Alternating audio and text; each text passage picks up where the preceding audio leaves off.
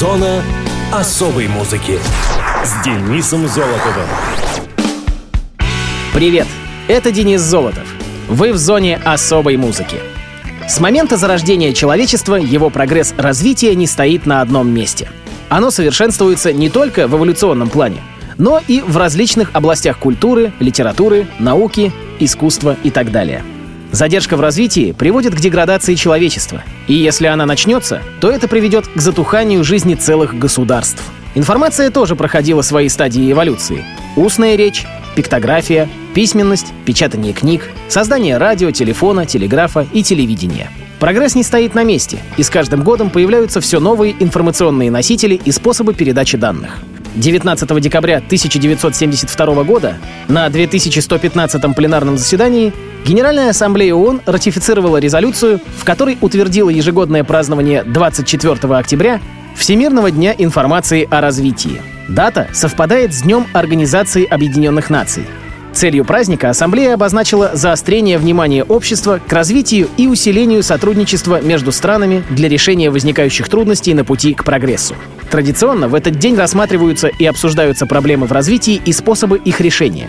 Весомая роль в данный праздник отводится СМИ, так как на основе их публикаций страны, просмотрев информацию и проанализировав ее, могут вести конструктивный диалог и решать возникшие задачи. Развиваемся и машем.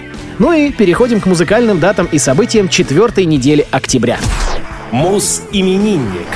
21 октября 1940 года родился южноафриканский и британский клавишник, аранжировщик и композитор Манфред Манн. Майкл Сепса Любовиц, впоследствии Манфред Любовиц, родился в Йоханнесбурге, в районе Хайлендс-Норт, в состоятельной семье еврейских иммигрантов из Литвы. Мать музыканта — пианистка Алма Коэн. Отец — Дэвид Любовиц, в издательстве которого Майкл работал некоторое время после окончания школы. Затем он изучал классическую музыку в университете Витватерсранда. Выступал в качестве джазового пианиста во многих клубах Йоханнесбурга.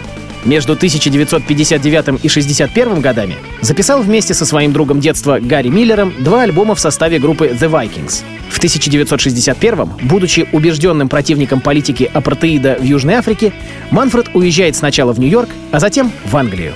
Примерно в это же время он начал писать для Jazz News под псевдонимом Манфред Манне, также М. Манне по фамилии барабанщика Шелли Манна, которая вскоре была сокращена до Манна. В следующем году он встретил барабанщика и клавишника Майка Хагга в лагере отдыха Bolton's Holiday Camp в Клектон-он-Си. И вместе они образуют джазово-блюзовый квинтет, который получил название Man Hag Blues Brothers. В марте 63-го группа подписала контракт с HMV Records. По предложению лейбла название было изменено на Manfred Mann. Творчество этого коллектива представляло собой смесь ритм-н-блюза и поп-музыки — причем большую часть материала занимали обработки произведений других авторов. Наибольшим успехом пользовались песни «Do What Diddy Diddy», «Shalala», «Pretty Flamingo», «Mighty Queen». Группа Manfred Mann распалась в 1969 году, но Mann сразу формирует другой проект с Майклом Хагом под названием Manfred Mann Chapter 3 — экспериментальную джаз-роковую группу. Коллектив просуществовал недолго, и после выпуска двух альбомов был расформирован — в том же году Ман снимается в эпизодической роли в фильме «Венера в мехах», к которому также написал музыку. После распада Манфред Ман Chapter 3 неудержимый Ман сформировал в 1971 году новую группу под названием Manfred Mann's Earth Band, с которой он достиг всемирной известности. Впоследствии состав группы неоднократно менялся. Основными его участниками оставались Манфред Ман и поющий гитарист Мик Роджерс. Дебютный альбом нового коллектива вышел в начале 1972 года, и в период 72-74 группа выпустила пять альбомов, стиль которых представлял собой смешение прогрессивного рока, симфорока и хард-рока. Музыкальные критики положительно оценили эти работы, отметив в частности виртуозную игру Мана на клавишных инструментах.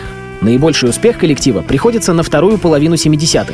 За все время существования, с 71 года, коллектив записал около полутора десятков альбомов, несколько раз менял состав и существует по сей день. В 1991 году, после временного распуска Manfred Mann's Earth Band, Ман выпустил сольный альбом под названием Manfred Mann's Plain Music, основанный на фольклорной музыке индейцев Великих равнин Северной Америки. Спустя некоторое время группа Manfred Mann's Earth Band была собрана вновь. Манфред использовал различные клавишные инструменты за свою карьеру, но особенно он известен своим соло на синтезаторе Minimoog. На концертных выступлениях он часто играет долгие импровизации, а также затевает шуточные соревнования между ним и гитаристом. Музыканту 79 лет. И в честь этого я хочу поставить композицию Манфреда Мана «Spirits in the Night».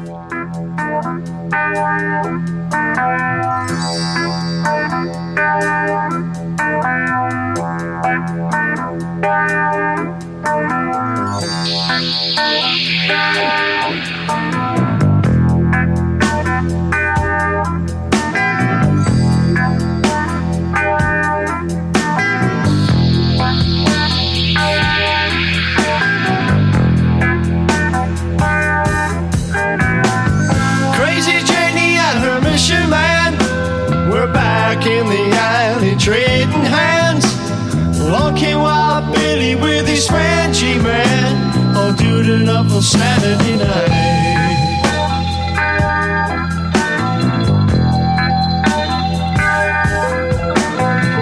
Well, Billy slammed on his coaster brakes. and Said, anybody wanna go to Greasy Lake? It's a night out on the dark side of Route 88. I got a bottle of rosy, let's try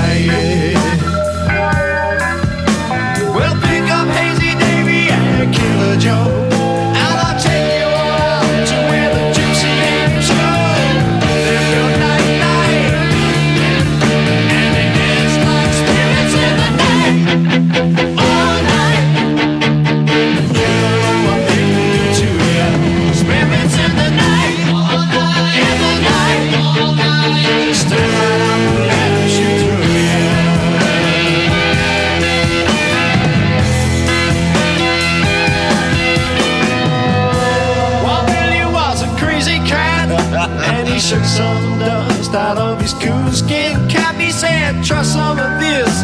It'll show you where you're at, or at least it'll help you to feel it. By the time we made it up to Greasy Lake, my hand was out the window, Janie's fingers in the cake. I think I really dug her, I was too loose to fake. I said, I'm hurt, she said, honey, let's heal it.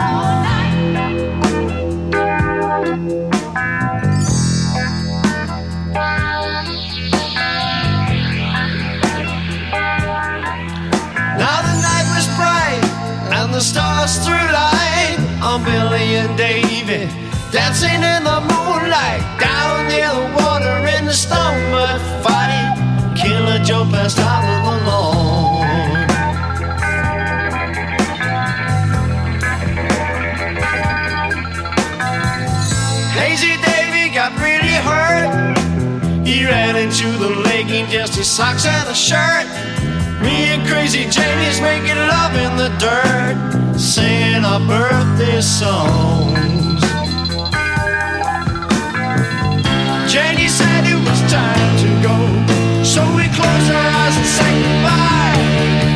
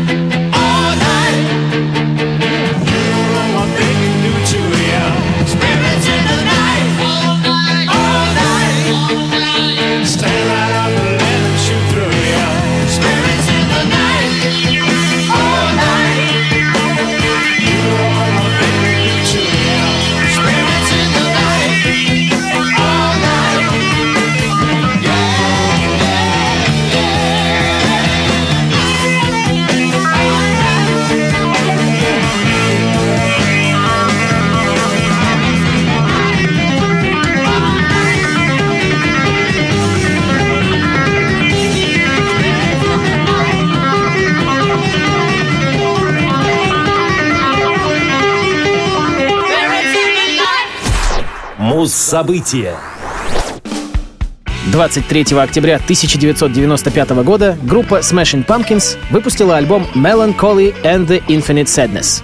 Melancholy and the Infinite Sadness — «Меланхолия и бесконечная печаль» — третий студийный альбом американской альтернативной рок-группы. Он был издан на лейбле Virgin Records. Пластинка была спродюсирована Билли Корганом, Аланом Молдером и Марком Фладом Эллисом и издана в нескольких форматах — на двух компакт-дисках и трех виниловых пластинках. Благодаря успеху первого сингла «Bullet with Butterfly Wings» пластинка дебютировала на верхней строчке хит-парада Billboard. За первую неделю было продано 246 500 дисков, что является самым успешным показателем в карьере группы. К концу 1996 альбом получил бриллиантовый сертификат. Запись была тепло принята критиками и получила 7 номинаций на премию Грэмми, в том числе в категориях «Альбом года» и «Запись года». После 13-месячного турне в поддержку второго альбома группы «Siamese Dream» Билли Корган сразу же начал сочинять песни для следующей пластинки. С самого начала музыканты задумали выпустить новую запись в виде двойного диска, в частности, вдохновляясь белым альбомом «Битлз». Корган чувствовал, что в музыкальном плане группа начала исчерпываться и хотел, чтобы музыканты подошли к новому альбому, как к последнему в их совместной истории. Флат сразу же заставил коллектив изменить привычную схему записи. В апреле 95 года музыканты начали записывать репетиции вместо того, чтобы сразу отправиться в студию. Флат также настоял на том, чтобы группа ежедневно выделяла время на джемы и сочинение песен.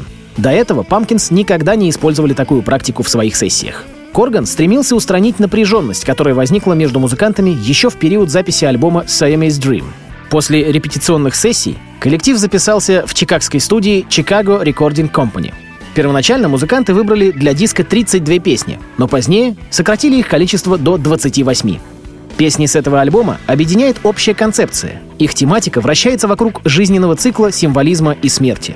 Несмотря на это, Корган отвергал термин «концептуальный альбом», и в этот период называл его просто более свободным и неопределенным, нежели предыдущие записи. Тем не менее, в одном из интервью он обмолвился, что альбом основан на чувстве смертной тоски. Неординарный стиль пластинки обуславливает наличие в ней элементов разных музыкальных жанров — рока, хэви-металла, гранжа, новой волны, электронной, классической и поп-музыки. Название «Melancholy and the Infinite Sadness» отражает содержание альбома и характер Коргана. На всем своем протяжении запись демонстрирует дуализм, и чтобы подчеркнуть эту двойственность, были придуманы соответствующие названия дисков «Dawn to Dusk» — «От рассвета до заката» и «Twilight to Starlight» — «От сумерек к звездному свету». Художественным оформлением альбома занимались Корган и Фрэнк Алински.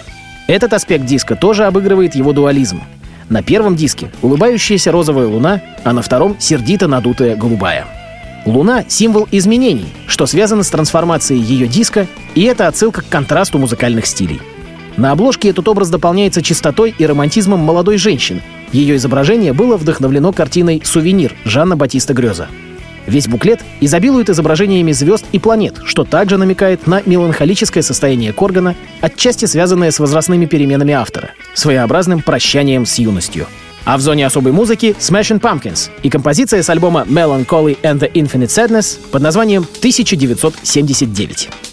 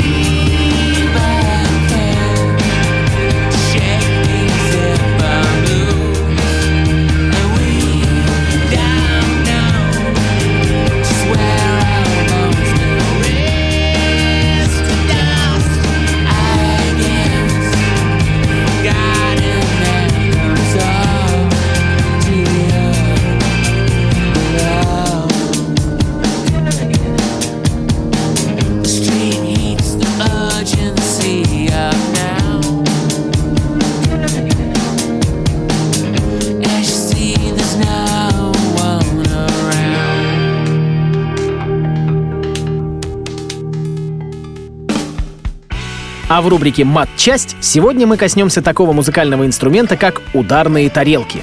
Тарелки — ударный музыкальный инструмент с неопределенной высотой звучания. В эстрадной ударной установке существуют различные виды тарелок.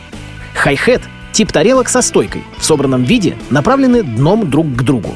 Нижняя тарелка, ботtom, переворачивается и насаживается на стержень стойки. Верхняя тарелка, топ, зажимается специальным барабанным замком, который надевается на стержень и фиксируется на нем, как бы вися в воздухе. Благодаря этому при нажатии педали тарелки соединяются, образуя звук.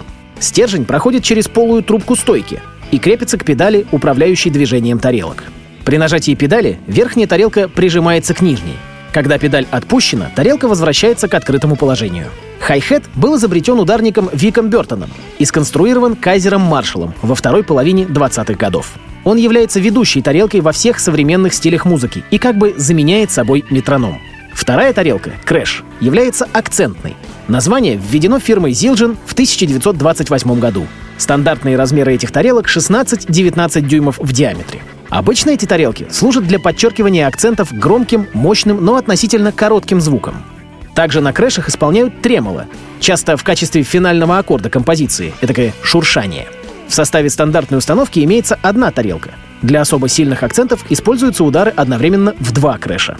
Как тарелки, подверженные самым сильным ударам, крэши выходят из строя чаще всего. Еще одна ведущая тарелка, в противоположность хай-хета — райд. Многие производители тарелок изготавливают не только тарелки типа райд, но и типа крэш-райд. С другой стороны, ничто не мешает использовать тарелку типа райд как крэш, то есть сыграть на ней акцент. Например, барабанщик The Who Кит Мун часто пользовался только райд-тарелками, самые большие из которых служили также крэшами. Вообще, деление базовых тарелок на крэши и райды — довольно современное решение. Старые тарелки именовали только по размеру и весу, а то и вообще никак не именовали. А уж как именно ее использовать, каждый барабанщик решал для себя сам. При игре тарелка типа райд дает долгий, звонкий, несколько колокольный звук, в отличие от быстрого затухающего звука крэшей. Чаще всего используют райды диаметром 20 дюймов, но стандартными считаются размеры от 18 до 22. Чем больше и толще райд, тем звучит он лучше в более громкой музыке. Причем, в отличие от крэшей, край тарелки райд обычно достаточно толстый. Часто райд — самая большая тарелка в установке. Набор тарелок Hat Crash Ride, который иногда называют тройничок, является базовым в любой барабанной установке. Существует еще множество тарелок, в том числе так называемых эффектовых, которые дают дополнительные характеры звука. Но о них мы поговорим как-нибудь в другой раз. Если вам интересна тема ударных инструментов, а мне, как барабанщику, конечно же, интересно будет вам о них рассказать, пишите нам на почту зона дефисмузона собака яндекс.ру.